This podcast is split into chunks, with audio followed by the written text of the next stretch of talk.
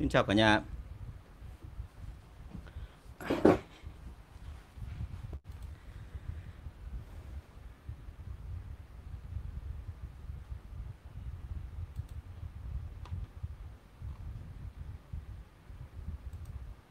Vâng, xin chào cả nhà. À, xin chào mừng tất cả các anh chị uh, quay trở lại với chương trình của tôi.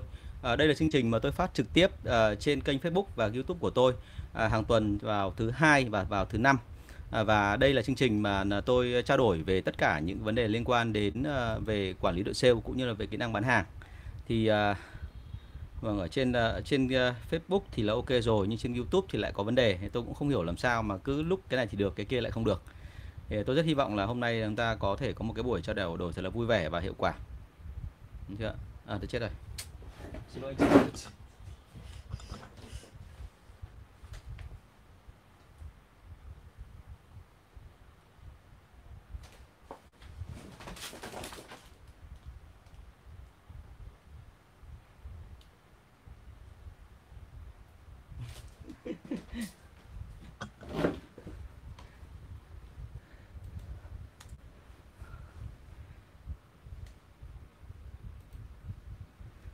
Xin lỗi cả nhà một chút. Vâng, à, đây là chương trình mà tôi phát à, thường trực à, hàng tuần à, từ, à, từ à, vào lúc mà chín rưỡi đến 10 rưỡi tối và đây là chương trình mà à, tôi gặp rất nhiều trục trặc về mặt kỹ thuật vừa rồi đã phải chỉnh lại thì rất hy vọng là nó sẽ không cản trở cái buổi ngày hôm nay của chúng ta. Vâng, nội dung của ngày hôm nay là tôi nói về cái buổi thứ 68 đó là chúng ta nói về cái nội dung là à, với một cái đội sale thì thông thường là anh chị nên là tái cấu trúc hay xây dựng từ đầu à, và trong trường hợp nào nên áp dụng cái gì? Và ở đây thì là mình nên làm làm sao cho nó hiệu quả và phù hợp với cả cái điều kiện thực tế của mình. Thế thì uh, vốn dĩ tôi là cái người vâng chào anh Nguyễn Đức Thịnh. Chào bạn Huyền Minh nhé cảm ơn mọi người rất là nhiều. Và ở đây là uh, thông cảm với tôi vì là một mình tôi xoay sở với rất nhiều việc. Thành ra là đến bây giờ tôi mới lên được và mới có thể là điều chỉnh để cho các cái ở trên YouTube và Facebook hoạt động được ổn định. Um, thì các câu hỏi mà các anh chị gửi về tôi rất cảm ơn và những câu hỏi đấy giúp cho tôi rất là nhiều trong cái chuyện là trả lời và để mà hiểu thêm về các lĩnh vực của anh chị đang làm cũng như là uh, thậm chí sau này là xây dựng những cái giáo trình của tôi cho nó cụ thể hơn và cho nó gọi là chuẩn xác hơn nữa. Vâng, chào bạn Kim Xuyến. Thế thì uh, ở đây thì mình bắt đầu vào cái câu đầu tiên mà mọi người gửi về cho tôi. Đó là uh, ở đây thì uh, mình nói về cái chuyện là tái cấu trúc hay xây dựng một đội sale từ đầu thì thông thường mà khi nói về tái cấu trúc thì ờ, đây là một cái phạm trù mà gần đây mà mọi người rất hay gặp. Và đây cũng chính là cái nội dung hôm trước tôi có đưa lên ấy một cái hiện tượng khá buồn cười tức là mình nói là tái cấu trúc nhưng mình không biết cấu trúc của mình là gì đúng không? Vâng chào bạn đoàn nước việt nhá. Chăm chỉ quá hôm nay chắc là là việc rảnh hơn một chút đúng không? Lên sớm này thank you em. Thì uh, vậy thì ở đây bao giờ cũng thấy mọi người hay bị vướng vào một chuyện là sau một thời gian mà doanh số nó không tăng hoặc là cái hiệu quả thị trường nó không được như mong đợi thì chúng ta luôn nghĩ đến chuyện là phải thay đổi. Vậy thì khi mà mình thay đổi thì mình nên làm như thế nào? Thì uh, chúng ta luôn băn khoăn giữa hai thứ đó là chúng ta tái cấu trúc tức là giữ nguyên cấu trúc cũ và sau đó thay đổi một số cái để mà dần dần nó biến đổi hay là mình xây dựng mới luôn từ đầu. Thế thì uh, đấy là cái mà nó rất là vất vả mệt mỏi ở Việt Nam. Và vì thế cho nên là mình sẽ thử hôm nay một cái buổi mình sẽ thử đi sâu vào để nghiên cứu xem là có những vấn đề gì liên quan đến câu chuyện tái cấu trúc và xây dựng. À, đầu tiên ấy thì phải nói thật luôn là thế này là muốn thay đổi căn cơ một đội sale nó không dễ vì làm sao? Bởi vì là một đội sale ấy, vốn dĩ từ trước đến giờ là khi mà anh chị, kể cả anh chị không hề có ý định xây dựng văn hóa riêng cho nó, thì trong nội bộ nó, trong cái lòng bên trong của nó đã có một cái văn hóa xuất hiện rồi. Và văn hóa đấy là do anh em tự phát đưa ra. Tức là chính những người sale ở cấp độ thấp nhất họ đưa ra, chứ không phải là họ đợi đến lúc mà sếp phải xây dựng thì họ mới làm. Thế thì đấy là cái điểm mà đầu tiên anh chị cần phải chú ý. Chúng ta đừng có nghĩ rằng là khi mà sếp không xây dựng văn hóa, không xây dựng một quy trình thì ở trong đội sale nó không có. Vốn dĩ đội sale có rồi và cái cấu trúc và cái quy trình đó là theo cái kiểu tự phát. Và một khi đã tự phát rồi thì nó dẫn đến rất nhiều những cái biểu hiện hệ lụy ở phía đằng sau. Rồi hiểu nhân ai cũng biết cái đó rồi. Vậy thì cái mà chúng ta làm ở đây đấy là mình đang muốn thay đổi. Thì khi mà anh chị muốn thay đổi thì bao giờ cũng thế nó sẽ va chạm giữa cái cũ và cái mới. Và vì thế cho nên ấy, là tôi thấy ở đây là cần phải phân tích xem là cái cũ cái mới thì nó va chạm ở những chỗ nào. Thì phải khẳng định luôn là cái cũ cái mới va chạm từ rất nhiều phương diện. Phương diện đầu tiên là từ thượng tầng kiến trúc đi thì đầu tiên là mình sẽ thấy ngay là nó va chạm với cả những cái mà kinh nghiệm và kiến thức của sếp từ trước đến giờ. Và thông thường thì sếp luôn nghĩ là mình đúng. Tức là khi mà sếp có một doanh số cao, có một khoản lãi rồi và lợi nhuận luôn tăng thì sếp luôn là nghĩ là mình đúng. Và vì cái nghĩ là mình đúng như vậy, cho nên khi bảo sếp thay đổi thì rất là khó. Thế thì ở đây sếp cần phải bỏ ra ngoài một số tâm lý. Ví dụ như là doanh số đang tốt, tức là công ty vận hành tốt. Hệ thống đang ngon, tức là không ai hỏi gì sếp cả. Và ai cũng biết việc của mình và từ từ từ chạy thì tức là mọi thứ đang ok rồi mọi thứ vận hành và không cần phải có mặt sếp ở đó, đúng không? Tức là đúng quy trình rồi. Thì đấy là một cái dạng biểu hiện như vậy, nhưng mà thực sự mà nói là không phải lúc nào mọi thứ không cần đến sếp, có nghĩa là mọi thứ đều đang ngon, đúng không? Thì cái tí nữa mình sẽ nói thêm về cái phần này. Và cuối cùng, sếp cũng phải bỏ luôn một cái tư tưởng là bởi vì tôi trả lương cho nhân viên đang rất là cao, cho nên là đội sale của tôi họ rất yên tâm và vì thế tôi không cần phải làm cái gì đó mới cả. Thế thì khi mà muốn điều chỉnh thì sếp phải chỉnh được những cái phần này. Vâng chào bạn Minh Phạm nhé Ok cảm ơn Minh Phạm. À, để anh sẽ xin phép mà nói qua sơ qua một số cái vấn đề mà hôm nay muốn trao đổi trước đã nhé xong lát nữa sẽ trả lời câu hỏi của em. Thank you em rất là nhiều. Thế thì với cái đó thì toàn bộ là dấu hiệu bên ngoài là đang thể hiện là công ty làm việc rất là tốt. Nhưng thực ra bên trong thì có phải tốt như thế không thì lại không phải như vậy.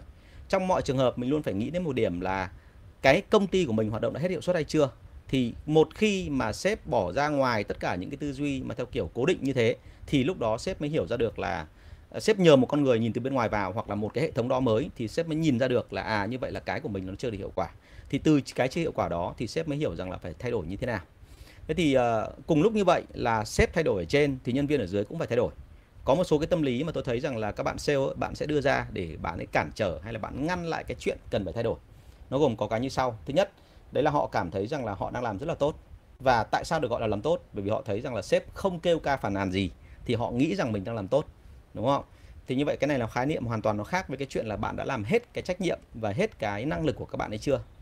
Cái thứ hai là bạn cho rằng là doanh số tăng mà lợi nhuận vẫn tăng thì cũng là đúng hướng, đúng không? Thì rõ ràng là từ trước không ai comment gì cả, không ai phàn nàn gì cả, mà doanh số thì cứ tăng và sếp thì vẫn thỉnh thoảng đãi ngộ anh em mà càng ngày đãi ngộ nó càng tốt hơn. Thì đó chứng tỏ là mọi người đang tốt, đúng không? Thứ ba, ngày càng sẽ nhàn hơn và dễ làm hơn. Tức là bao giờ cũng vậy, các bạn sale bạn luôn nghĩ là thế này là sự nỗ lực cố gắng của sale không bao giờ là một cái vòng lặp đi lặp lại và không bao giờ là nó càng ngày càng mệt mỏi hơn, mà nó chỉ càng ngày càng đơn giản và dễ dàng hơn mà thôi. Thì thú thực luôn là nếu như ngày xưa, ở cái thời mà thị trường nó thay đổi còn chậm, thì cái đấy là có, chứ không phải là không. Có một số doanh nghiệp mà khi họ phát triển được một cái mức nào đó rồi thì họ sẽ rất là an toàn ở mức độ đó và họ cứ duy trì như vậy thôi. Thậm chí từ đó đến tận cuối đời của ông chủ, cuối đời của nhân viên nó vẫn như thế. Thì với họ như vậy là hạnh phúc rồi nhưng mà cái thời ngày nay thì nó không phải như vậy. Bởi vì thực ra thời ngày nay là nó có cái sự mà va chạm nó rất là mạnh và sự phát triển nó rất là khủng khiếp. Và các đối thủ mà vào phía đằng sau thì họ càng ngày càng giàu nhiều, giàu hơn, nhiều tiền hơn, lắm của hơn, lắm kinh nghiệm hơn, lắm công nghệ hơn và họ giỏi hơn. Thế thì với cái đó thì ông chủ luôn phải nhớ rằng là mình thay đổi. Nhưng mà các bạn sale cũng luôn phải nhớ rằng là mình không bao giờ được phép dừng lại cả. Tại vì nếu các bạn dừng lại thì ngay lập tức nó sẽ xảy ra một câu chuyện rất là mệt mỏi. Đấy là từ đấy trở đi doanh nghiệp không phát triển được nữa và cái sự không phát triển ở đây có nghĩa là mình đang đi lùi chứ lại không phải là mình đứng im ở chỗ. Thế thì đây chính là cái mà uh, các bạn nhân viên sale và các bạn uh, gọi là làm quản lý hay làm sếp đều phải chú ý cái phần này. Thì trong một số hệ thống khi tôi vào ấy, thì tôi phát hiện ra điểm như này là khi mà đi tư vấn thì bao giờ cũng thế. Khi tôi làm việc với sếp làm việc với nhân viên mà tất cả mọi thứ nó đều đang tốt như vậy đều đang ổn định như vậy thì mọi người không nhìn ra được cái nhu cầu để mà thay đổi. À, ngược lại có một số cái trường hợp mà khi tôi vào thì sếp biết rằng là mình phải thay đổi nhưng mà sếp bản thân cũng không có hệ thống nào để đo, để biết được là mình sai ở đâu và mình lầm ở chỗ nào. Chỉ biết rằng là hệ thống này mà cứ duy trì mãi như thế thì nó sẽ nghiêm, đúng không và như vậy là không tốt, thành ra họ muốn thay đổi. Thế thì với tất cả những cái đó thì bọn tôi vào thì bọn tôi luôn luôn phải làm một cái việc, đấy là lượng hóa tất cả mọi thứ để cho sếp nhìn thấy rõ ràng là như vậy, tốc độ phát triển của mình như vậy là có ổn hay không. Và so với cả thị trường bên ngoài thì có cái gì hơn và có cái gì kém với đối thủ của chúng ta. Và như vậy là mình nên thay đổi theo hướng nào? Thì lúc đó bắt đầu bước sang cái câu chuyện thứ hai là thay đổi là theo kiểu là tái cấu trúc tức là mình giữ lại phần nào sau đó mình xây dựng lại. Và mình làm sao cho từ từ thay đổi hay là mình gần như là phải hy sinh đập bỏ xây dựng từ đầu. Thế thì uh, bao giờ cũng thế thường thường là cái kiểu mà chọn tái cấu trúc thì bao giờ cũng có cảm giác là an toàn hơn. Bởi vì lúc đó là mình không bị mất một khoảng thời gian nó dừng và cái vòng quay nó vẫn diễn ra nhưng mà nó có sự thay đổi cơ bản ở bên trong. Nhưng mà theo kinh nghiệm của tôi thì cái phần tái cấu trúc này đôi khi nó lại va chạm rất nhiều về mặt tâm lý và tình cảm ở bên trong bởi vì người Việt Nam mình là hay cái người mà hay hiểu theo kiểu hàm ý. Tức là khi mà tôi định làm một cái gì đó, mọi người rất hay nghĩ rằng là cái đó là sếp làm là một đằng thôi, nhưng còn ở bên trong là cái hàm ý của sếp là muốn làm một cái nẻo khác. Và vì thế cho nên là sếp sẽ ở tình trạng là hàm ý rất là nặng và và anh em phải tự hiểu. Tức là ở đây là xu hướng chung là anh em, một người tiêu cực sẽ lan cho tất cả những người còn lại. Ok, chào lê văn trang. Vừa nhìn thấy tin tốt xong ở trên ờ, mạng của em. Bây giờ lại gặp em ở trên này. Hai em lâu lắm rồi gặp ra hà nội bảo anh nhá. Thế thì với cái đó thì bao giờ cũng thế là mình phải hiểu rằng là cái tái cấu trúc thành ra non như vậy nhưng mà thực ra lại không hề đơn giản. Bởi vì tái cấu trúc tức là mình đang chấp nhận một số cái cũ và mình muốn theo từ thay đổi. Thế cho nên là mình phải làm sao để mà có một cái hệ thống, một cái mô hình nó tạm gọi là theo kiểu à, thí điểm. Để mà làm một thời gian để cho anh em nhìn thấy là nó có hiệu quả. Xong từ từ anh em làm theo thì thay đổi nó mới ok. Còn nếu như anh chị định là trong cả một cái hệ thống như vậy mặc dù là có thể là thậm chí có nhiều nơi không có quy trình gì đâu nhá, không có cấu trúc gì cả, nhưng đâu đó nó vẫn cứ có một cái hệ thống kiểu như vậy, nó tồn tại với nhau, nó nối, kết nối lại với nhau. Mà mình lại định thay đổi theo kiểu là một cái bộ phận ở trong đó thay đổi thôi, còn các bộ phận khác là giữ nguyên. Thì thông thường ấy, mình sẽ dẫn đến một cái chỗ là bế tắc, và sau cùng là mình bị cản trở bởi vì cái tinh thần của anh em không tiến lên. Và cứ như thế là mình chết tắc ở đó và mình cứ thế là mình đi xuống.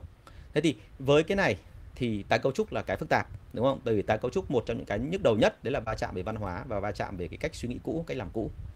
Thế còn làm lại từ đầu thì nó có cái gì hay? Làm lại từ đầu thì nó có một cái hay, đấy là gần như là tạm gọi là giống như kiểu mình nói nôm na như các cụ, nhà mình ở quê, đấy là phá và tức là xóa bàn cờ chơi lại từ đầu. Thì cái đấy có khả năng không? Cũng có khả năng chứ không phải là không. Đặc biệt ở những cái doanh nghiệp mà ông chủ nắm được quyền và cái hệ thống nó khá là mạnh thì mình làm được, mình xóa lại hết tất cả, chơi lại từ đầu. Vô tư không vấn đề gì hết nhưng mà trong cái xóa lại trở lại từ đầu đó thì nó bị một cái là nó có một khoảng hụt. Và cái khoảng hụt đó thì thực luôn là trong cái lúc mà đang hụt như vậy thì cái gì diễn ra? Tức là thứ nhất là mình phải đối mặt với cái chuyện là khả năng cao là nhân sự cũ phải cho dừng lại hết rồi, đúng không? Cái thứ hai, đấy là mình sẽ phải làm một cái động tác là mình sẽ phải xây dựng đội ngũ từ đầu, tức là phải có, không có tiền vào bởi vì cái vòng quay nó chậm lại, đã thế lại còn phải xây dựng tất cả mọi thứ rất là ngon lành từ đầu và lại còn phải phải chú ý xem là nó thay đổi như thế nào nữa thế thì với tất cả những cái đó, mình phải thấy luôn là cái sự nguy hiểm nó tăng lên rất nhiều lần. Và vì vậy cho nên là mình sẽ phải tính toán làm sao cho nó phù hợp. Chứ không phải là mình cứ nghĩ rằng là mình có tiền hay là mình chấp nhận lỗ một khoảng thời gian rồi mình xây dựng lại từ đầu là nó dễ đâu. Bởi vì thực ra một trong những cái nào đúng là đến từ chính từ ông chủ bởi vì là mình định làm một cái dự án cỡ khoảng độ 30 40 tỷ để mà xây dựng một đội từ đầu chấp nhận như thế chấp nhận đau thương cho đội cũ nghỉ hết. Thì lúc đó mình xây dựng lại mình mới thấy là hóa ra ấy, là đội cũ không phải là nó không có cái hay nó có những cái hay riêng mặc dù là xin lỗi là nó ở trong trạng thái là lúc mà vận hành thì mình không hài lòng. Vâng chào bạn Văn, Văn Luân nhé thế thì với cái này mình cứ như thế mình cứ bị rằng dai về mặt tâm lý thì nó rất là khổ. Và nói thật luôn là trong kinh nghiệm của tôi thì cái việc mà xây dựng lại từ đầu và tái cấu trúc thực ra là ở cả hai đằng là mình đều gặp những cái chuyện nguy hiểm. Và khi mình gặp những chuyện nguy hiểm đấy mà mình không biết cách xử lý cho từng trường hợp một thì nó rất là mệt mỏi. Và lúc đó nó cần một cái sự quyết tâm của cả hệ thống, chứ không phải là quyết tâm theo cái kiểu của ông sếp. Bởi vì ông sếp chỉ là cái người ra quyết định thôi. Ông sếp là người có quyền nhưng mà ông sếp có huy động anh em ở dưới đi theo ông không? Thì nó là cả một câu chuyện. Vì vậy cho nên là nếu như mà được chọn thì thông thường ấy là phải nói thật luôn là bọn tôi chọn cái lối mà nó hơi pha một chút, nó pha là cái gì?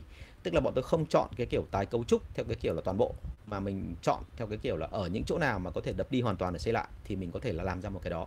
Hoặc đơn giản hơn là mình vẫn giữ cái cũ, nhưng mà mình xây ra một cái phần ở cái mới đó để mà so sánh với cái cũ. Đến bao giờ mà cái mới, cái hiệu suất nó đạt được gần bằng cái cũ rồi thì lúc mình lắp vào mình thay thế, hay là mình để cho cái cũ phải thay đổi theo cái mới thì uh, đây là ở hay gặp ở những chỗ nào ở những cái mô hình theo kiểu dạng chuỗi? Tức là chúng tôi có một loạt những cái mà khách hàng mà họ mở các cửa hàng. Và các cửa hàng đó thì thông thường là nếu như mà theo cái văn hóa cũ thì anh em kết nối với nhau rất là chặt. Có thể là 20 30 cửa hàng nhưng mọi người bên nhau hết bởi vì thường xuyên về họp ở công ty. Và có những người mà thậm chí làm ở công ty đến 20 30 năm rồi bây giờ bảo họ thay đổi thì gần như không thể. Bảo họ cái mới cũng không được cho nên là bây giờ mà mà bảo họ có lỗi thì cũng không phải. Bởi vì thực ra mà nói là từ trước giờ họ vẫn đạt chỉ tiêu của công ty. Bởi vì công ty từ trước đến giờ đưa ra là hoàn toàn không có kế hoạch gì hết đúng không? Hoàn toàn theo cái kiểu là miễn là đưa ra một chỉ tiêu mà mình có lãi thì đấy được gọi là ok rồi. Ừ, với cái này mình thấy ngay là à, vì thế cho nên là mình thấy ngay có một cái điểm vô cùng dở là không có cái gì để, để mà soi sáng cả không có cái gì để mà so sánh cả. Vì thế cho nên bọn tôi mới làm một cái động tác tiếp theo. Đấy là bọn tôi mới yêu cầu là làm ra một cái chỗ cửa hàng mới và cửa hàng mới đấy hoàn toàn không có cái người cũ nào lai vãng hết. Và thậm chí cái đó nó sẽ nằm thẳng luôn dưới quyền của ông sếp. Và ông sếp sẽ phải làm theo cái định hướng của bọn tôi để mà làm sao mà nó thành quy trình chuẩn luôn và nó rất là bài bản ngay từ đầu. Thế thì cứ làm như vậy thì sau một thời gian mới thấy rằng là cái đội cũ ấy nó nhìn dần nó nhìn ra và nó thấy rằng là đội mới nó làm tốt hơn. Thì lúc đó nó xảy ra một trường hợp là đôi khi ông sếp không cần phải nói, nhưng mà đội cũ nó sẽ tự động nó phải đào thải. Và cái lúc này thì nó nó là việc vô cùng hệ trọng bởi vì đội cũ mà họ đào thải thì họ hay có cái tật là họ quen nhau hết. Thành ra là mấy trăm con người cùng một lúc mà xin nghỉ thì rất là mệt. Thành ra lúc đấy ông sếp đã phải thậm chí là ém quân ở chỗ khác để mà từ từ thay thế vào. Cứ ai nghỉ một cái là có người mới ngay. Nhưng tất nhiên là người mới đấy thì vẫn phải có một cái đội để mà giả soát riêng, để mà liên tục là họ giữ được tinh thần. Bởi vì cái khổ nhất trong cái chuyện mà tái cấu trúc như vậy hay là để mà thay đổi mới như vậy thì những người cũ rất là hay ảnh hưởng đến người mới và những người mới thì thường thường họ không hiểu gì cả. Đâm ra họ cứ nhìn vào vấn đề và họ cứ nhìn thấy là cái tần suất những cái thông điệp mà tiêu cực nó lặp đi lặp lại nhiều quá thì họ chán và sau đó họ nản. Thế thì uh, đấy là một dạng mà theo kiểu tái cấu trúc mà nó tương đối là ổn định là từ từ thôi chứ không phải là quá nhanh. Tức là bọn tôi làm có thể theo kiểu là một nửa là mới nhưng một nửa là vẫn là giữ nguyên. À, còn ở một số nơi thì bọn tôi thậm chí là gì xin lỗi là có thể là đập đi và xây lại mới từ đầu luôn. Thì đấy là những nơi nào? Thông thông thường đấy là những nơi mà uh, chúng ta làm việc chưa lâu lắm chúng ta mới làm được có khoảng hai, ba tháng thôi và cái hệ thống nó không chứng tỏ được cái giá trị. Và nếu mà đưa ra những câu hỏi mang tính chất là dự báo trong tương lai tới là 6 tháng đến một năm là làm được cái gì, thì cái hệ thống cũ, cái người cũ họ cũng không nói được. Và họ bảo rằng là cái này rất là khó bởi vì phụ thuộc nhiều yếu tố. Thì lúc đó thậm chí là ông sếp ấy, ông sẽ mạnh dạn hơn, ông sẵn sàng đập bởi vì ông thấy là như này. Tuy là bây giờ ấy là mức mất của mình nó chưa nhiều, nhưng mà cứ duy trì ảm đạm như thế này thì đến lúc về sau đội ngũ của mình là mất hết. Thế nên thà là bây giờ cho đội ngũ cũ ấy dừng lại chấp nhận đau thương đầu tư thêm tiền đúng không? Có thêm một số khoản ở đó để cho bơm thêm tiền vào để cho cái cái đội ngũ đấy nó vực lại và nó vực lại theo cái kiểu là con người mới quy trình mới cách làm mới thậm chí sản phẩm mới luôn đúng không? Thì lúc đấy nó sẽ ok hơn. Và uh, có một hai trường hợp thì tôi thấy rằng là cái đó thành công. Tại sao thành công? Bởi vì ông sếp rất là quyết liệt. Thứ hai nữa là ông sếp thì có cái nguồn mà từ những cái mà công ty khác ông ấy đổ vào cả nhân sự lẫn cả tài chính lẫn cả vật lực vân vân thế thì uh, rõ ràng mình thấy ngay là ở Việt Nam mình thì nếu mà gọi là tái cấu trúc hay là uh, xây dựng mới từ đầu nó nhức đầu ở cái chỗ là chúng ta đang phải đối mặt với cả cái chuyện đất lề quê thói tức là một cái thứ văn hóa vốn dĩ nó tồn tại bên trong của đội sale. Và đôi khi ông chủ không nhận ra hoặc là có nhận ra chăng nữa thì cũng không biết cách làm sao để mà tác động được vào. Và vì thế cho nên là khi mà anh chị chọn một cái lối nào đó thì nên chú ý Ờ, ở Việt Nam mình thì ờ, tôi hay nói vui một câu ấy là các doanh nghiệp vừa và nhỏ thì giống như con cá vàng ấy và vì thế cho nên là chịu ảnh hưởng rất lớn từ những cái đợt sóng từ những con cá nhà táng và cá mập. Và vì thế cho nên cái thị trường của chúng ta là doanh nghiệp vừa và nhỏ rất khó để lên kế hoạch từ dài hạn. Và vì vậy cho nên đòi hỏi họ có một cái cấu trúc mà nó chuẩn chỉ uh, chuyên nghiệp ngay từ đầu thì gần như không thể. Và vì thế cho nên là muốn làm thì phải từ từ thay. Và nếu như mà mình không thể nào thay đổi được thì lúc đấy mình mới lại là đập đi xây lại từ đầu thế thì ờ, ở đây thì muốn nói cái này để anh chị hiểu một điểm là tôi đã chứng kiến rất nhiều trận gọi là tạm gọi là thay đổi nhưng mà nó gần như là những trận thư hùng. À, vô cùng đáng tiếc là mất đến hàng chục tỷ mà hiệu quả nó lại không không không không không không đưa lại là cao nhất. Thì đấy là một điều vô cùng đáng tiếc. Và tôi chỉ mong muốn là thế này là chúng ta cố gắng làm sao thay đổi từ từ. Bởi vì là đôi khi ông chủ thì tiến rất nhanh tiến rất xa về mặt nhận thức nhưng mà hội ở dưới thì nó lại ở theo cái kiểu là họ vẫn ở sâu ở trong quá khứ họ vẫn chưa quen được cái lối mới suy nghĩ mới và cái này cũng không nên trách họ bởi vì thực ra một phần là do chính ông chủ ông chủ ông làm cái động tác là ông ấy chấp nhận cái chuyện đó quá lâu rồi. Thành ra họ nghĩ rằng là như thế họ an toàn thành ra họ tạo ra một cái kén và họ chui vào cái kén đấy thì họ không muốn ra nữa. Thì đấy là một cái điều nó rất là đáng tiếc.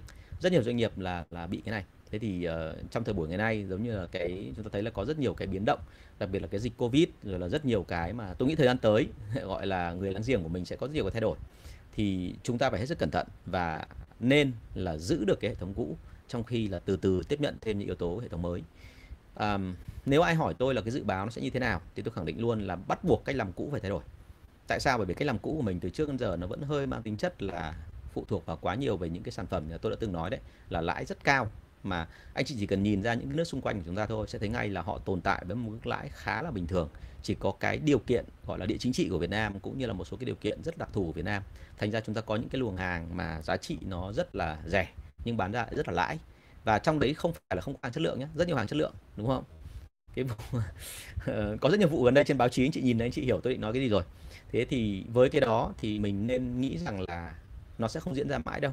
Nó sẽ có sự thay đổi thời gian tới. Và khi mà có thời gian tới thay đổi như vậy thì mình phải hết sức cẩn thận và mình phải điều chỉnh từ trước tránh cái chuyện là, là nó xảy ra và mình không trở tay kịp. À, rất xin lỗi anh chị chắc tôi phải dùng một cái để tôi uh, pin lại một chút ạ. Hôm nay là có rất nhiều cái nó bị bất ngờ, đâm ra là chưa làm gì kịp. Cả. Rồi, không sao. Không, chắc là một tiếng chắc vẫn đủ thôi. Mình cứ tiếp tục điện vâng. Thế thì uh, đấy là tâm sự của tôi liên quan đến câu chuyện là tái cấu trúc hay xây dựng lại từ đầu. Và nguyên tắc đưa ra thì là thế này, làm gì thì làm, nhưng cuối cùng là anh chị vẫn cứ phải bảo toàn được cái sự an toàn cho doanh nghiệp của mình. Tránh hết sức cái chuyện là nó vây nó nó nó vi phạm một số cái nguyên tắc mà theo kiểu là ngầm định lẫn cả nguyên tắc công khai ở trong doanh nghiệp và sau cùng thì dẫn đến một cái là hiệu quả chúng ta thì không đạt được mà đồng thời là đội ngũ của mình thì tan nát hết. Thì đấy là một cái điều mà tôi không muốn. Và thực sự mà nói là người Việt Nam mình thì ờ, từ trước giờ là cái tinh thần làm việc tập thể nó cũng hơi kém. Thế cho nên là chúng ta phải hết sức thận trọng để mà chúng ta vẫn giữ được mình trong cái cái thời buổi như bây giờ. Rồi chào bạn Quỳnh.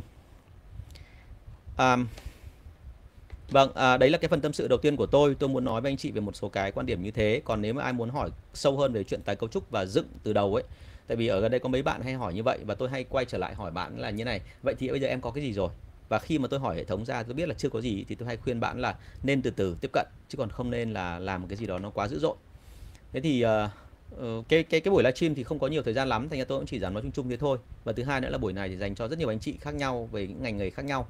Cho nên là nếu có chuyện gì nữa thì rất là mong anh chị trao đổi với tôi trực tiếp qua online thì nó hay hơn. Rồi thank you mọi người. Bây giờ mình sẽ sang cái phần là trả lời câu hỏi nhé vâng câu hỏi đầu tiên trên Facebook. Những tiêu chí dùng để chọn ứng viên phù hợp với vị trí nhân viên kinh doanh trong buổi phỏng vấn đầu tiên là gì ạ? À, anh không biết người khác như thế nào tại vì có rất nhiều người họ nêu ra rất nhiều cái tiêu chí. Ví dụ như là phải tử tế phải gọi là à, gọi là tốt nghiệp đại học hay là phải thế nọ thế kia. Nhưng quan điểm của anh ấy thì nó có mấy cái như sau này. Thứ nhất này là nói thẳng luôn với người sale của chúng ta. Thì uh, tôi nói người sale nhá chứ còn quản lý sale lại là một cái kiểu khác. Còn nếu mà nói về nghề sale nhân viên kinh doanh thì quan điểm của tôi đưa ra là à, nó gọi là đói như đầu gối phải bò. Tức là nhân viên kinh doanh họ kiếm được tiền cho công ty mà tại sao họ kiếm được? Họ kiếm được là bởi vì lợi dụng vào cái chuyện là lòng tham của họ chúng ta phải thừa nhận cái đó ai cũng có lòng tham ông chủ có lòng tham thì mở công ty chứ đúng không? Thế thì khi mà nhân viên có lòng tham thì họ mới đi làm được. Vậy thì bây giờ anh chị phải xác định xem là cái lòng tham thực sự của họ nó đến cỡ nào. Và nếu như họ càng có lòng tham mà tất nhiên là lòng tham ở đây không có nghĩa là lòng tham như kiểu vô đáy theo kiểu gọi là cầm dao lên ăn cướp để kiếm tiền thì không phải. Mà lòng tham đấy là phụ thuộc vào năng lực của họ. Mà họ có tham vọng họ có thích thú kiếm tiền thì đấy là một điều vô cùng uh, tốt cho anh chị. Và bởi vì anh chị tìm ra những người như vậy, anh chị sẽ phát hiện ra ngay một cái điểm thứ hai, đấy là những người đấy chưa chắc đã xuất thân từ những cái nơi mà được học hành tử tế hay đào tạo gọi là đầy đủ từ đầu. Tức là họ hoàn toàn có thể đến từ những người mà không được học hành nhiều lắm, chỉ biết chữ này, biết gọi là biết số để tính toán thôi, cơ bản thôi, thậm chí học đến lớp lớp 6 lớp 7 thôi là cũng ok rồi. Bởi vì cái nghề sale này là nghề đặc thù như vậy, cho nên là tôi khuyên thật là không nên quá quan tâm đến xuất thân thế còn cái thứ hai là anh chị nên à, đấy, tức là tham vọng này, không nên quá quan tâm đến quá đến xuất thân này. Rồi người ta phải có khả năng tính toán, tức là họ tính toán nó tương đối chuẩn, mặc dù phép tính đơn giản thôi, cộng trừ nhân chia thôi.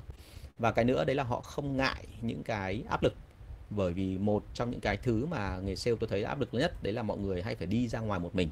Và thứ hai nữa là mình phải đối mặt với cả những cái chuyện rất là vất vả à, những cái mà khách hàng người ta sẽ nói những câu không hay rồi là những cái mà chê bai này nọ thì thường thường người sale vốn dĩ là một cái người mà uh, tôi thấy rằng là họ nhiều khi là tính cách pha tức là một nửa là theo kiểu teamwork tức là họ sẽ làm được chung với cả những người khác. Nhưng mà thông thường họ ở trạng thái là họ solo tức là trong mọi trường hợp thì họ thích làm một mình và họ khi họ đi một mình ấy, thì họ không cảm thấy cô đơn. Vì thế cho nên là những người đó phải là những người mà nói thế nào tức là điều kiện họ không được ưu đãi nhiều lắm và cái thứ hai nữa là họ uh, họ cảm thấy rằng là cái nghề đó họ chấp nhận được cái áp lực họ chịu được. Tức là thậm chí xin lỗi phải nói một câu là trước đây họ từng khổ rồi họ đã từng vất vả rồi thì thông thường những cái người đấy tôi chọn thì tôi thấy rằng là hiệu quả hơn. Ví dụ như trong thực tế thì tôi đã từng chọn những người nào đã có những người mà thậm chí đã từng làm ô xin đến ờ, xin ờ, việc ở chỗ tôi và họ đã thành công.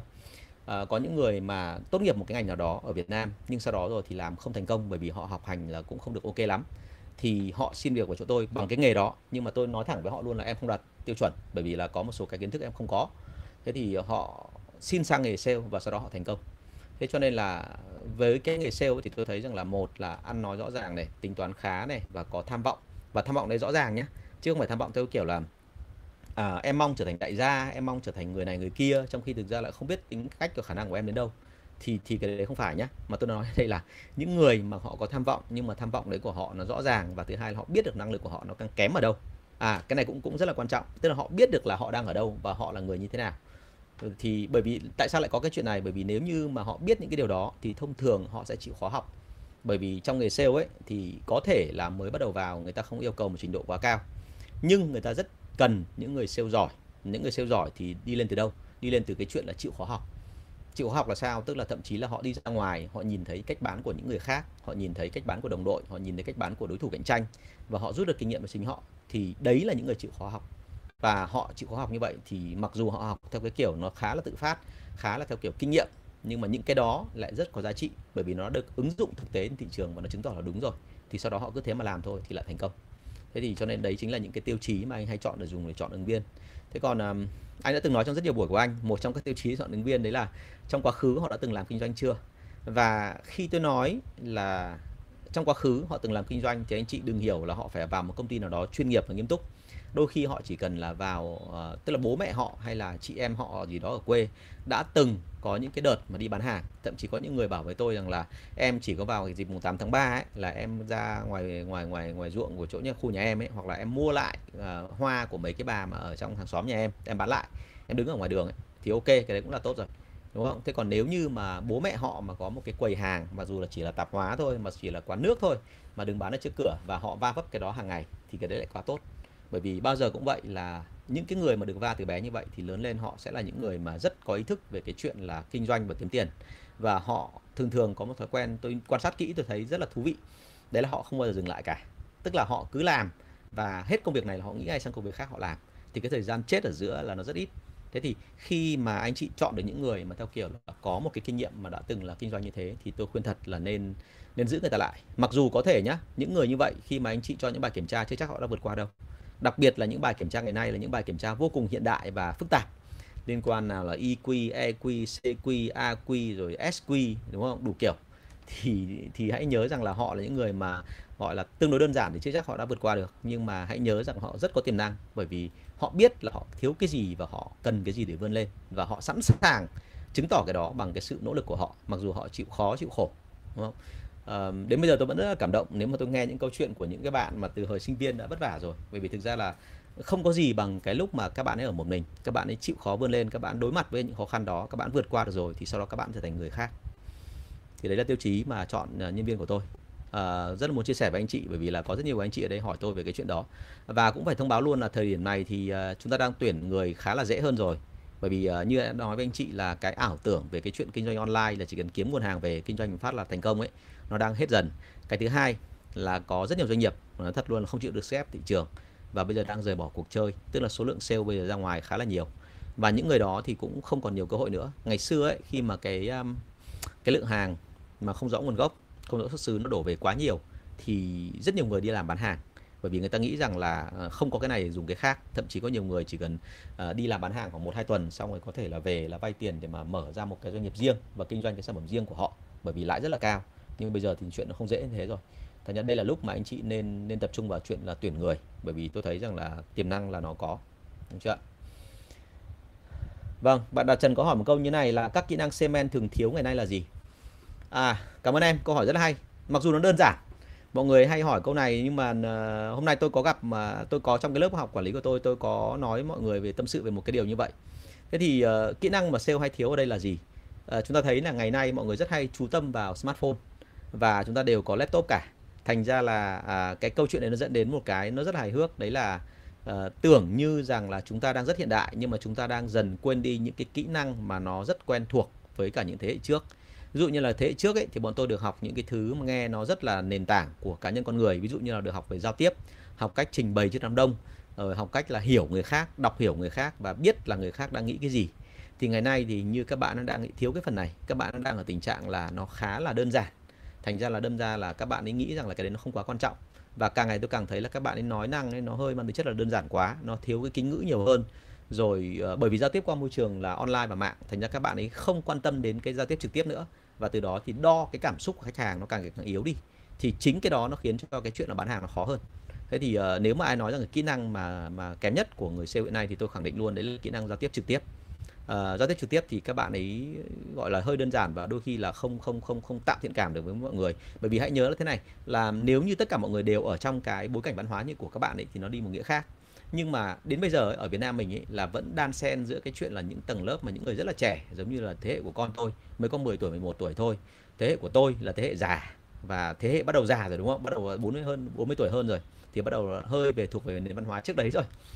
Là nền văn hóa mà không có internet ấy thế còn các bạn là để ra đúng vào cái lúc mà có internet cho nên là các bạn ở tình trạng là nó hơi thoải mái. Thì khi các bạn thoải mái như thế thì nó sẽ xảy ra một câu chuyện là chúng ta sẽ khó mà giao tiếp được với cả hai thế hệ là uh, phía sau tôi cũng như là phía trước tôi. Bởi vì ngay cả mấy đứa con này tôi cũng thế tôi thấy có một điểm là uh, bởi vì hình như là bố mẹ rút kinh nghiệm của mình thành ra là bây giờ có rất nhiều bố mẹ là cấm tiệt con là không được phép giao tiếp với cả điện thoại với cả laptop mà không chế cái thời gian đó. Thành ra bây giờ cái kỹ năng giao tiếp của bọn nhóc đấy tôi cảm thấy nó lại khá hơn bọn tôi ngày xưa thế thì như vậy là các bạn mà rơi vào đúng cái quãng là bây giờ khoảng hai mấy tuổi thường thường là các bạn rơi vào tình trạng là bị bị điện thoại và laptop thông minh thường xuyên. Bởi vì thế nên cái kỹ năng giao tiếp thường thường nó sẽ kém hơn. Đúng chưa thế thì đấy là cái phần mà anh thấy là là cần phải chấn chỉnh. Chứ còn thì ờ, độ thông minh của người Việt Nam mình thì vẫn thế thôi. Người Việt Nam mình rất là thông minh rất là linh hoạt rất là nhanh nhạy. Nhưng mà bởi vì là cái môi trường như thế thành ra là các bạn ấy bị kém một chút thì hy vọng là trong tương lai nó sẽ khác hơn. À, một bạn nữa hỏi là thế này là em muốn tuyển nhân viên thì cách nào là hay nhất? À, em phải cho anh biết rõ là nhân viên của em nhân viên gì? Là em bán hàng theo kiểu gì? Online telesale hay là offline? Và thứ hai nữa là cách tuyển của em thì bây giờ em đã tuyển như nào rồi? Chứ còn bây giờ mà nói rằng là nói chung chung ấy thì thường rất là khó. Nhưng quan điểm của anh đưa ra nhé đây là quan điểm cá nhân có thể không đúng với cả nhiều người nhưng mà anh vẫn cứ phải nói. Bởi vì đấy là từ những cái kinh nghiệm của anh mà bản thân anh tuyển nhân sự anh thấy cái điểm đó. Tức là khi mà tuyển nhân sự thì ờ, chúng ta vẫn hay có thói quen là mình đăng tin lên để xem ai quan tâm thì người ta sẽ đến nhưng mà mọi người cứ hình dung mà xem là kể cả bây giờ chúng ta đóng vai là cái người mà chính là những người đi xin việc đi thì uh, anh chị nhìn thấy là có rất nhiều người đăng lên để mà tuyển dụng. Nhưng mà khi mà mình nhìn như vậy nhìn cả một cái ma trận như vậy cả một cái rừng tuyển dụng như vậy thì mình không thể biết được là trong đám đấy là cái gì phù hợp với mình. Và như vậy là tự dưng như kiểu một câu chuyện đánh đánh đố thế thì cái cách đó ấy, tôi cảm thấy nó nó nó có cái gì nó không hoàn toàn phù hợp với thời đại ngày nay đúng không? Thời đại ngày nay thế là đấy là như này là chúng ta phải mang tính là bởi vì cái truyền thông bây giờ tất cả những phương tiện nó rất là hiện đại rồi. Thành ra mình có thể tiếp cận ứng viên một cách nó rất là thẳng thắn và trực tiếp mang tính cá nhân. Thì tại sao mình không tiếp cận với họ theo kiểu đó? Mà lại là đưa lên, tức là hai người rõ ràng là gặp được nhau trực tiếp. Có thể là qua chat, qua và họ biết rằng là công ty đấy có khả năng trả cho họ bao nhiêu thì nó sẽ ổn. Thì tự dưng là mọi thứ nó sẽ ok. Chứ còn nếu mà chúng ta cứ nghĩ rằng là mình chỉ cần là đăng cái lên rồi là lương của mình sẽ cao hơn bên này là bao nhiêu, rồi là cái chế độ đãi ngộ mình tốt hơn là bao nhiêu thì người ta sẽ đến làm thì không phải đâu thời này nó không phải là như vậy. Đặc biệt nữa là các bạn đang ở thế hệ từ Y chuyển sang Z. Thế Y là cái người mà còn có một số cái cảm hứng sáng tạo và muốn làm theo trong một tổ chức nào đó. Nhưng mà cái thế hệ Z ấy, thì cái cái cái cái độ mà ham thích là thể hiện cá nhân của họ và họ thích thú với cái chuyện là nó có một cái gì đó là giúp cho họ biết họ là ai bộc lộ cả tính của họ ra nó càng ngày càng mạnh. Thì thế cho nên là mình nên tiếp xúc mà theo kiểu là trực tiếp thay vì cái chuyện là tiếp xúc là thông qua một cái tờ tuyển dụng và thêm một cái nữa đây là một cái điểm mà anh nói thẳng luôn. Tuyển nhân viên thì hãy nhớ rằng là ở đây có hai bộ phận mà trong trong một công ty mà F, uh, công ty SME thường thường là hay tham gia vào tuyển dụng nhân sự. Đấy là uh, sale trực tiếp và thứ hai nữa là phòng nhân sự. Thì đến bây giờ ấy thì tôi phải nói thật luôn là tôi khá thất vọng với phòng nhân sự bởi vì là các phòng nhân sự của công ty SME đến bây giờ họ làm vẫn chưa hết chức năng của họ. Chưa hết chức năng là sao? Tức là uh, cũng cũng một phần là do cái này là do ông sếp thôi. Tức là ông sếp cứ đưa ra một cái đề là bây giờ em tuyển nhân sự cho anh thì khi em tuyển nhân sự cho anh là có nói rõ là số lượng người tuyển là bao nhiêu, yêu cầu là thế nào. Nhưng sau đó rồi thì cũng lại không có một cái thiết chế nào quy định cho cái chuyện là họ phải tuyển đường được. Và chỉ cần là phòng nhân sự như một vài ý kiến là như kiểu nó khó, rồi là nó phức tạp, rồi em không gặp được người ta, rồi em đã gọi rồi nhưng người ta không đến, thì tự, ngay lập tức là sếp chấp nhận cái lý do đó. Bởi vì sếp hình như sếp nghĩ rằng là đội sales admin à đội đội đội admin ở nhà, đội back office thì họ hỗ trợ cho đội sale, nhưng mà bởi vì họ không ra được trực tiếp cho nên cũng không thể trách họ được. Thì cái đấy là với tôi thì nó lại không đúng lắm quan điểm của tôi đưa ra là thế này là một khi đã tham gia vào cái việc mà tuyển nhân sự cho đội sale, thì đội nhân sự phải làm được một cái việc là phải tiếp cận trực tiếp. Và nếu như đội nhân sự mà không làm được, thì họ bắt buộc phải chia sẻ cái thông tin đó, những cái vất vả, khó khăn của họ với người quản lý. Và người quản lý sẽ hỗ trợ nhảy vào cùng với đội nhân sự để tuyển dụng. Thì đấy là cách và vì thế cho nên hãy nhớ nhé là đội nhân sự thì anh hay coi là đội cung cấp dịch vụ. Có tính KPI cho đội nhân sự ẩn hoi và đội nhân sự chí sẽ bị phạt nếu như không tuyển đủ người cho anh đấy thì đấy là cái cách của anh. Còn cụ thể hơn nữa thì nguồn tuyển rồi là một số cái bài tập để tuyển rồi là một số cái thủ thuật thì chắc là xin phép là lúc nào gặp trực tiếp của em thì trao đổi nó cụ thể hơn đúng không? Chứ trên này là thời gian nó không có đủ. À, thank you em. À một bạn nữa hỏi trên Facebook đấy là khách hàng có những kiểu tâm lý nào? Thực ra thì nếu mà nói như thế này tức là em hình như đang nghiên cứu về cái khái niệm là DISC thì phải đúng không? Tức là người ta chia thành là bốn tính cách phổ biến xong rồi tổ hợp lại thành 16 tính cách ấy bộ 16 tính cách ấy, thì anh 16 hay 64 tôi không nhớ nữa bởi là lâu lắm tôi không đọc rồi. Nhưng mà tại sao tôi lâu lắm tôi không đọc? Bởi vì tôi nói thật với anh chị là đọc xong thì càng thấy rối tinh rối mù lên. Tại sao? Bởi vì là ờ, chia thì có vẻ đơn giản thuộc cũng không có gì phức tạp. Nhưng mà vấn đề chính là làm sao cân đong đo đếm được là bốn cái yếu tố đó nằm ở một con người thì bao nhiêu chứa bao nhiêu phần trăm. Bởi vì từ cá nhân tôi tôi biết tính tôi là theo kiểu A. Nhưng mà vì một cái chấn động nào đó vì một cái cái cái vấn đề nào đó vì một cái điều kiện thị trường nào đó tự nhiên tôi biến thành B. Thì cái đó không thể nói trước được và vì thế cho nên khi mình gặp khách hàng ấy, mà mình cứ căn vào cái chuyện là bởi vì anh ấy như thế, biểu hiện anh như thế này thì chắc chắn anh thuộc tính cách này, là rất hay dễ là mình bị, gọi là, bị bị hụt hụt nhịp. Tức là người ta đã thay đổi sang một kiểu khác rồi mà mình không biết, mình vẫn đang ở cái định hướng cũ, thì tự dưng là thành không hiệu quả. Thế cho nên là khi em hỏi về những, có những trạng thái tâm lý nào thì anh nói thật luôn là phải bám sát lấy người ta và phải tìm hiểu thật là kỹ. Thậm chí là em phải rất là giỏi trong cái chuyện là đọc về cái tâm lý học hành vi, là cái môn mà anh đang dạy ở trong trong các lớp về về bán hàng ấy bởi vì cái tâm lý học hành vi nó hay ở chỗ là thế này là đôi khi là chúng tôi không tin vào cái lời nói người ta đưa ra mà chúng tôi dùng cái lời nói để đan xen đối chiếu rất là nhiều. Cái thứ hai là chúng tôi căn theo hành vi chứ không căn, căn theo lời nói. Bởi vì lời nói có thể nói dối được bởi vì gần như là cái xu hướng nói dối của con người người ta nói rằng là 10 phút người ta nói dối tối thiểu là ba lần mà. Tức là bằng lời thì rất là nói nói dối rất là dễ nhưng mà bằng cái hành vi thì nó sẽ khó hơn. Và quan sát hành vi thì mình mới ra được cái tâm ý của người ta thực sự đang nằm ở đâu thế thì uh, em phải biết những cái đó và em phải rèn luyện nó hàng ngày. Bởi vì cái này nó nó phải biến thành một cái thứ phản xạ. Và uh, trong lúc bán hàng ấy, thì anh nói thật là này um, anh phải nói cái câu này bởi vì là mọi người rất hay bị một cái tật là nghĩ rằng là cái cái đầu não của mình nó sẽ điều khiển cái hành vi của mình. Nhưng mà đôi khi trong bán hàng ấy là khi mình đã biến mình trở thành một cái máy đo nó chuẩn rồi thì nó xảy ra hiện tượng rất thú vị. Đấy là anh không cần phải biết là tâm lý người ta như thế nào mà anh sẽ thử anh cảm nhận là trong lúc đó nó một cách rất là trực quan bởi vì anh đã biến thành máy đo rồi anh đã tính suy nghĩ rất nhiều lần rồi. Và nó thành một cái phản xạ là cái người ta như thế thì mình sẽ có ứng biến như thế nào. Nó giống hệt như cái chuyện là khi mà vào một trận đấu võ ấy, thì không có ông nào mà đấu thủ mà lại còn phải ngồi nghĩ là à như vậy đối thủ nó đấm là đòn A số 1 thì bây giờ mình sẽ đỡ đòn B thứ số 2 bởi vì khi mà nghĩ được từ đó thứ để ăn đòn vào mặt rồi tức là phải phản ứng phải phản ứng rất là nhanh theo kiểu phản xạ. Thế cho nên là chỉ có một cách thôi là mình phải gặp khách hàng nhiều hơn. Và lúc đó đôi khi mình phải căn theo cái, nó gọi là cái cái cái tuition, tức là cái cái cái trực giác của mình. Chứ mình đừng có nghĩ rằng là cái là là là mình phải suy tư hay là mình phải, gọi là, lý luận nào đó. Nó không nó không hiệu quả. Quan điểm của anh là nó thực tế. Thế cho nên là anh muốn là khi mà em luyện thật kỹ ở nhà, em suy nghĩ rất là nhiều rồi, em đọc cái vị người ta qua hành vi và lời nói nhiều rồi, thì lúc đó em sẽ biết cách là ứng biến như thế nào trong cuộc bán hàng thì nó hợp lý hơn chứ còn đừng hỏi anh là trạng thái tâm lý. Trạng thái tâm lý thì liệt kê nhiều lắm đúng không? Ngay cả ông uh, cha đẻ của cái ngành mà tâm lý học hành vi là ông uh, uh, cái gì? Ông ông Freud ông Freud đúng không? Thì ông cũng đã là cái người mà vẫn đang nghiên cứu chứ không phải là ông đã dừng lại. Thành ra là con người là phức tạp cho nên là đừng có cố gắng là bám bám chấp lấy một cái tâm lý nào đó. Nó thay đổi rất là nhanh nhá. Thank you em. Um, à câu này hay em có nên chia đội sale phụ trách B2B và B2C riêng biệt hay không? Hay cứ để các bạn phụ trách đều cả hai để các bạn có thêm kinh nghiệm và sẵn sàng chiến đấu trong bất cứ trường hợp nào? Câu này rất hay. À, thực ra mà nói là tùy theo từng ngành nhưng mà bản thân bọn anh ấy thì nói thật luôn là bọn anh đang bán B2C thì lúc sau là nó biến diễn biến thành B2B anh phải nhảy sang. Tức là anh phải chỉnh ngay lập tức và anh phải bán theo kiểu đó. Và đang một cuộc bán B2B mà tự dưng nó thành đơn giản hóa thành B2C thì anh cũng lại phải biến đổi.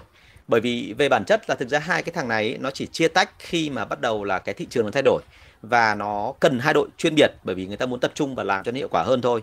Còn thực ra tất cả những người bán hàng mà giỏi thì người ta đều phải nhảy được giữa hai cái này. Và đôi khi B2B ý, mà trông thế thôi đơn hàng hàng chục tỷ hàng nghìn tỷ đôi khi nó lại còn đơn giản hơn cả B2C bởi vì là B2B thì đôi khi là sản phẩm nó rất đặc thù và nó rất là khác. Và người ta đã tin mình rồi thì cá nhân với cá nhân họ biết mình là ai họ biết xuất phát từ đâu họ biết là sản phẩm có đặc điểm gì. Rồi thậm chí thương hiệu sản phẩm nó là cái gì thì sau đó họ không phải hỏi nữa.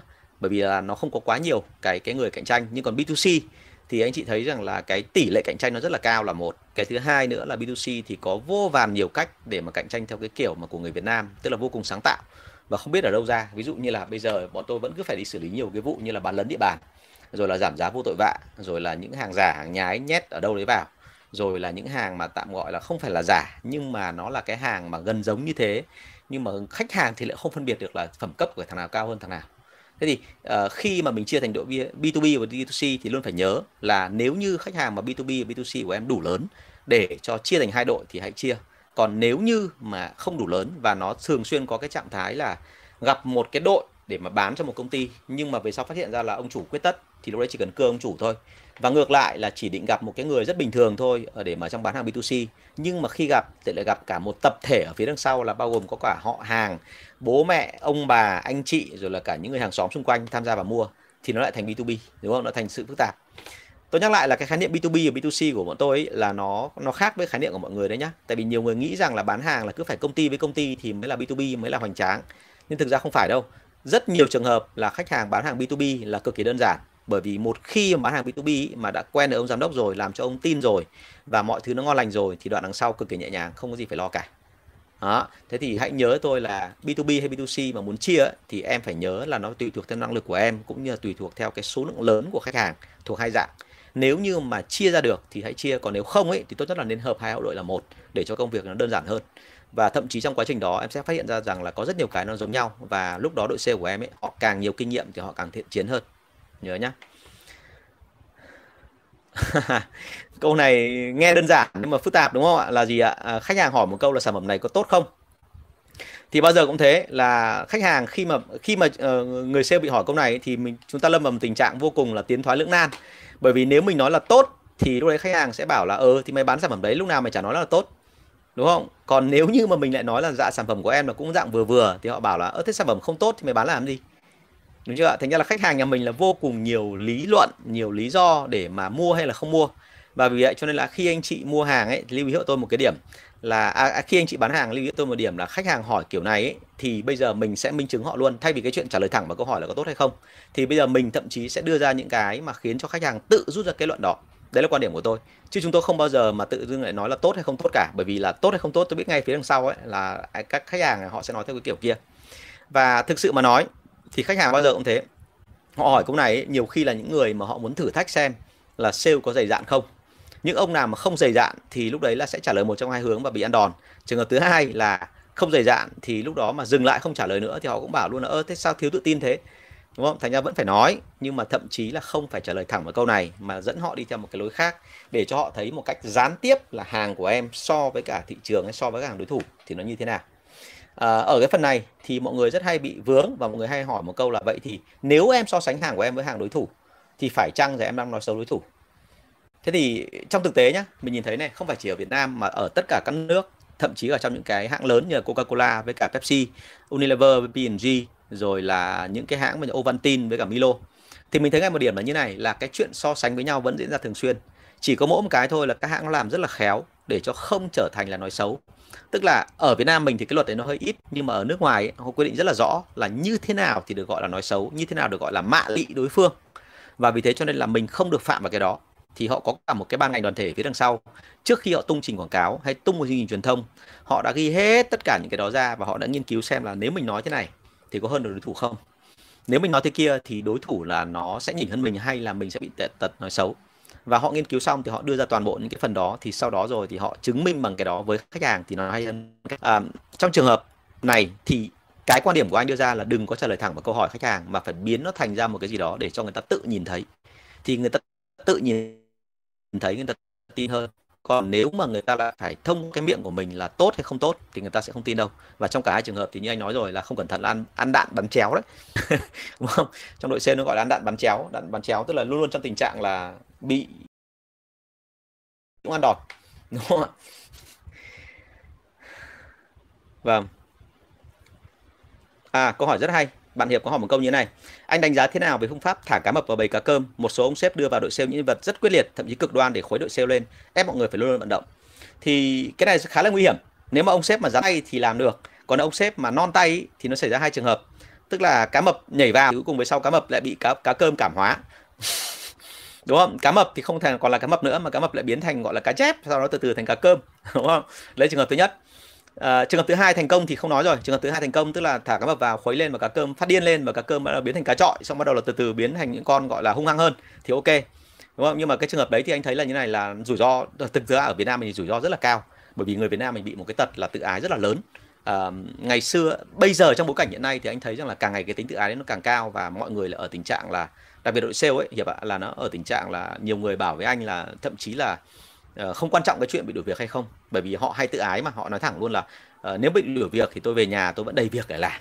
Tức là họ quan điểm là về nhà mà ôm gọi là cái nồi cơm với cả bố mẹ ở nhà rồi là ăn tí rau ngoài vườn ăn tí con gà con qué rồi là câu ít cá ở dưới hồ lên là chuyện rất bình thường chả vấn đề gì hết. Thì với đối tượng đấy thì mình mình cảm thấy ngay là cái sự nguy hiểm nó tăng rất là cao. Ngày xưa thì uh, cái vụ mà bọn anh làm tức là bọn anh đã từng khuấy lên bằng cách là sao? Tức là cử một số cái nhân sự từ bên ngoài vào. Và nhân sự rất là hung hăng à, làm rất là tốt. Và trước đó anh phải thử nhá. Trước đó thực ra anh phải thử thử xem là thực sự có làm được không. Chứ còn rất nhiều ông đã theo kiểu thả cá mập, nhưng mà cá mập là chỉ mạnh mồm thôi đúng không? Chứ là hình thức thì đe dọa, nhưng lúc vào thật thì làm thật lại còn kém cả cả cơm. Thì lúc đấy lại còn tan hoang nữa. Như vậy là có ba trường hợp nhá, đúng không? Chứ không phải hai. Tức là một là trường hợp là, ok, cái cho là đầu tiên là thả mập vào thành công này. Tức là tất cả cá cơm biến thành con gì đấy hung hăng hơn này. Trường hợp thứ hai, cá mập bị cá cơm cảm hóa này, thì thành ra cuối cùng là cá mập lại hòa đồng vào đó này. Trường hợp thứ ba là cá mập chỉ to mồm thôi, còn sau đấy vào một phát thì bắt đầu là yếu yếu thế và bị chứng minh là cá cơm nó nó còn giỏi hơn cả cá mập. Thì lúc đấy là cá mập cũng thành vỡ thế thì trong bối cảnh đó thì thông thường là công ty gần như là tan nát hết cả cả văn hóa lẫn cả quy trình rồi là cả cấu trúc. Và lúc đó nhân sự lại tự dưng họ biến thành một cái như này. Sau khi họ kháng chiến thành công, tôi gọi là kháng chiến thành công, tức là họ chống lại được con cá mập đấy để cho cá mập không biến đổi họ, thì bắt đầu là họ quay sang, họ dùng cái áp lực đó để họ bắt xếp theo ý của họ, đúng không? Và sếp nếu không thay đổi thì họ xin phép họ nghỉ ngay lập tức. Thì lúc đó là công ty nó rất là mệt.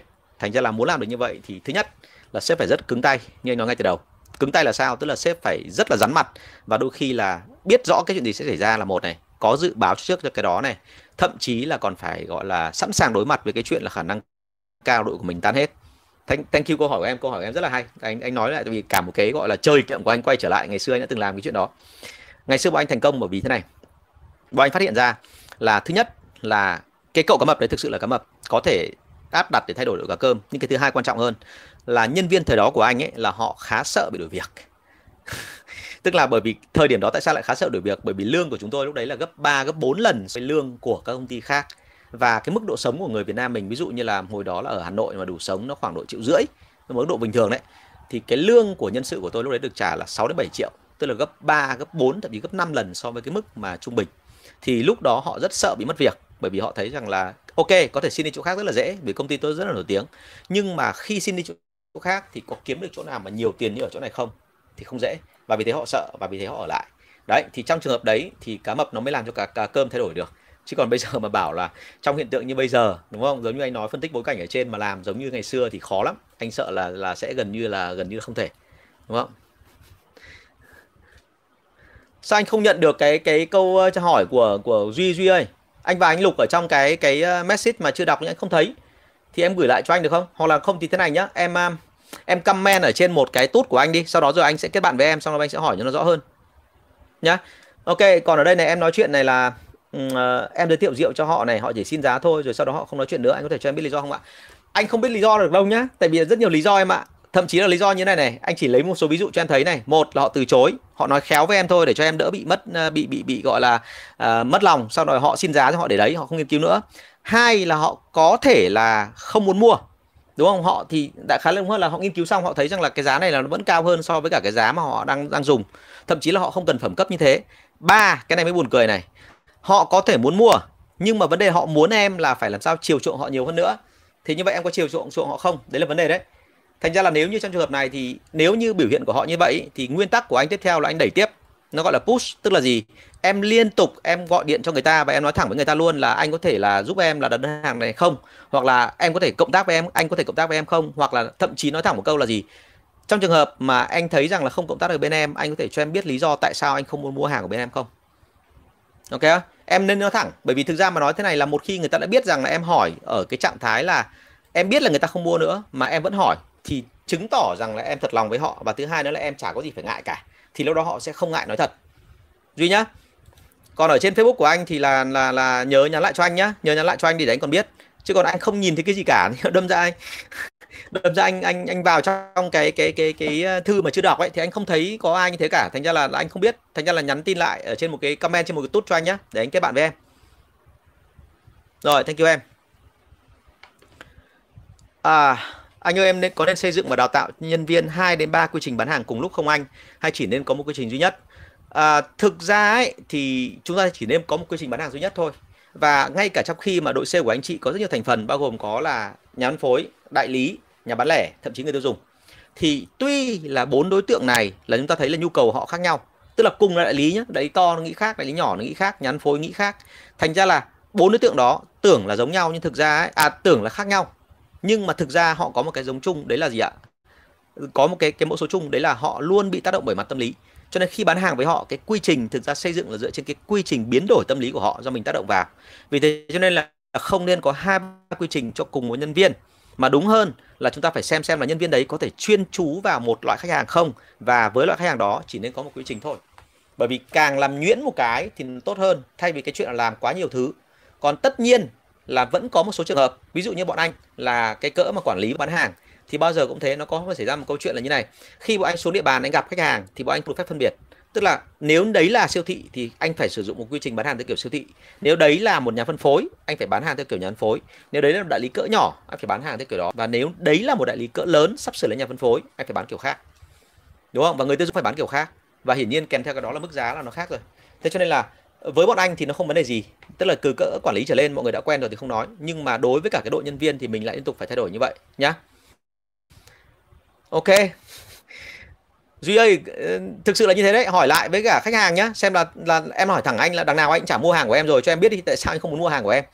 Thì tự dưng là sau đó rồi ít nhất là mình rút được kinh nghiệm để sang một đối tượng tiếp theo. Mình biết là, là cách làm nó đúng như thế nào.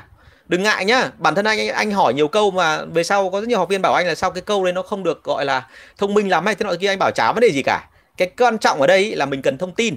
Và nếu như mình cần thông tin ấy mình biết được thông tin rồi thì ít nhất là mình còn biết được điểm này này là thực sự người ta mua hay không mua là vì cái gì? Để mấy sau mình né ra. Chứ còn ở đây là cứ lơ lửng là không biết tại sao người ta mua hay là không biết tại sao người ta không mua, thì đến cuối đời mình vẫn ở sống trong một cái màn sương mù, đúng không? Thì thà là biết luôn cho nó nhanh. Nhá. Vâng chào bạn biết đô.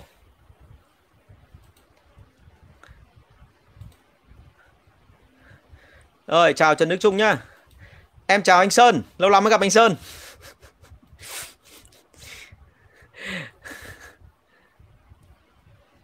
Tiền của sale kiếm được phải chia cho đội quản lý nhân sự và đội sắp đúng không thầy? Nếu đúng thì sao xếp hoặc sale không đuổi hai nhóm ấy đi.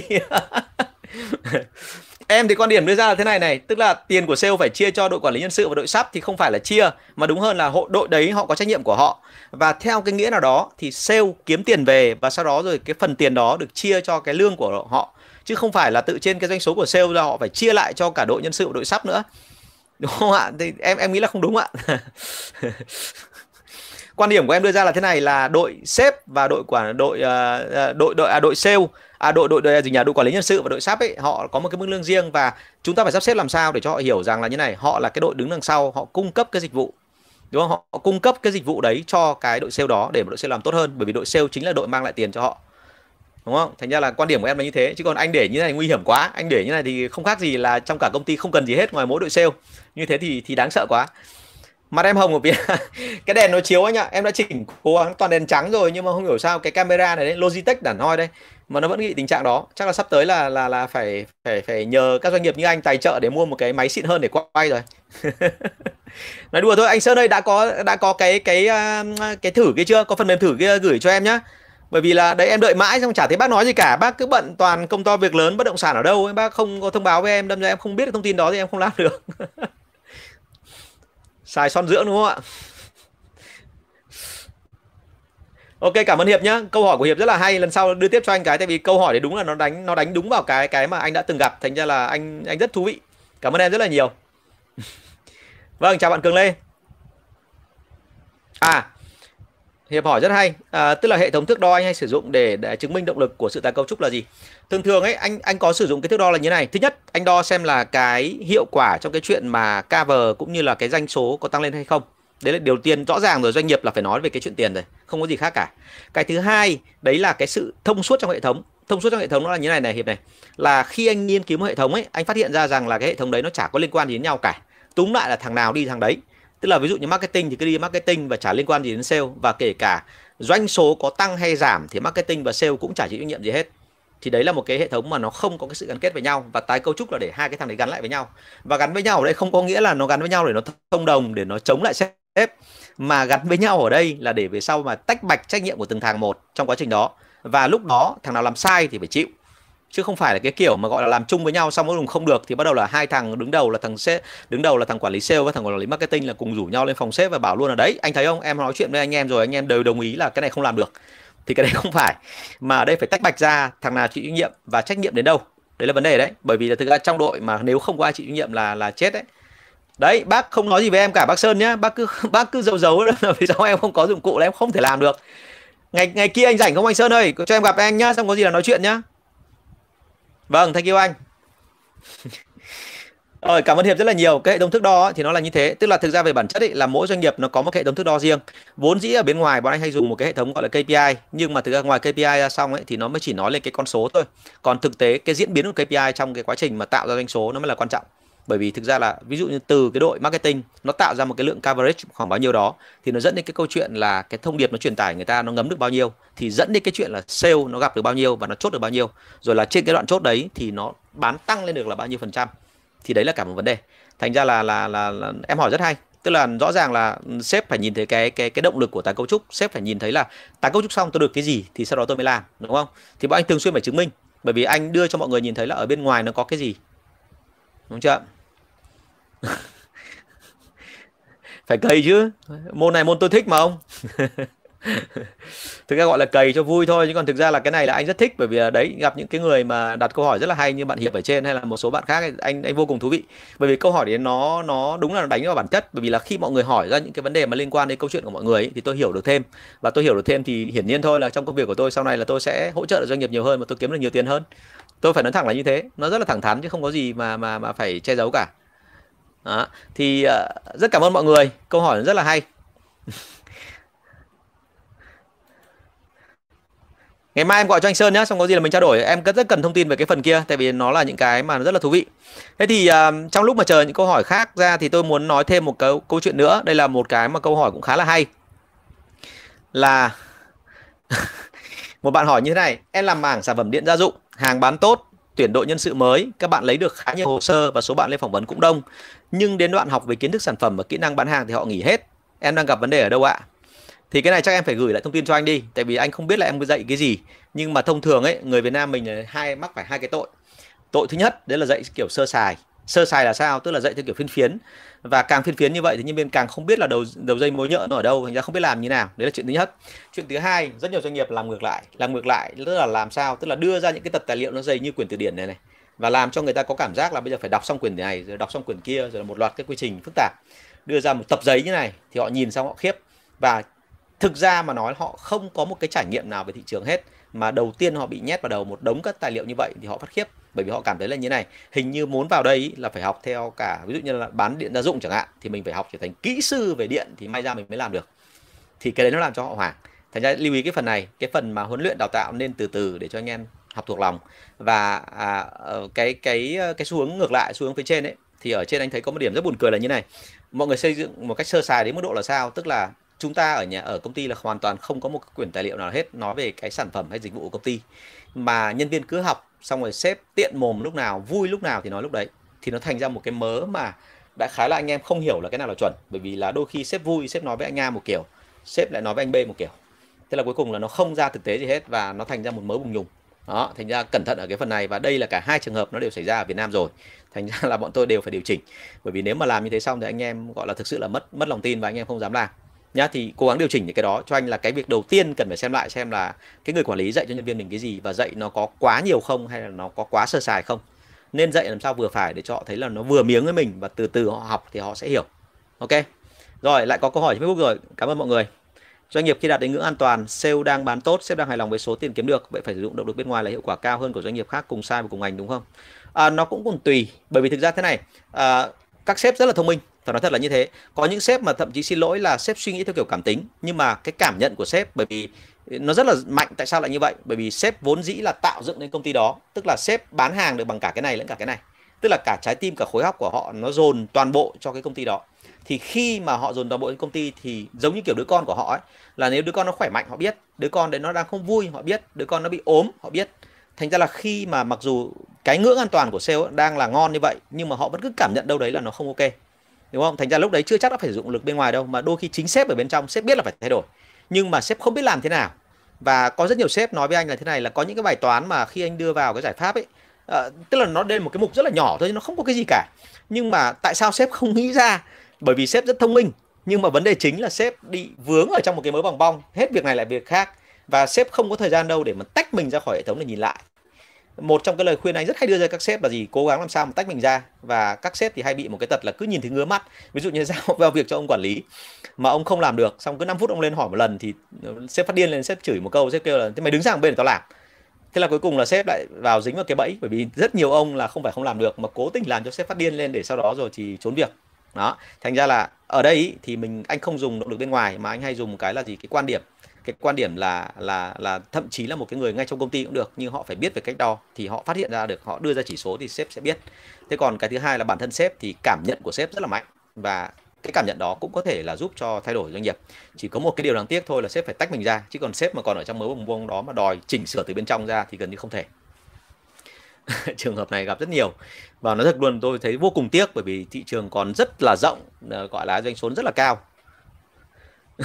em hỏi rất hay cảm ơn hiệp cảm ơn hiệp rất là nhiều câu hỏi rất là hay. Thành ra anh cũng đúng chỗ ngứa của anh thậm chí anh cũng thích trả lời.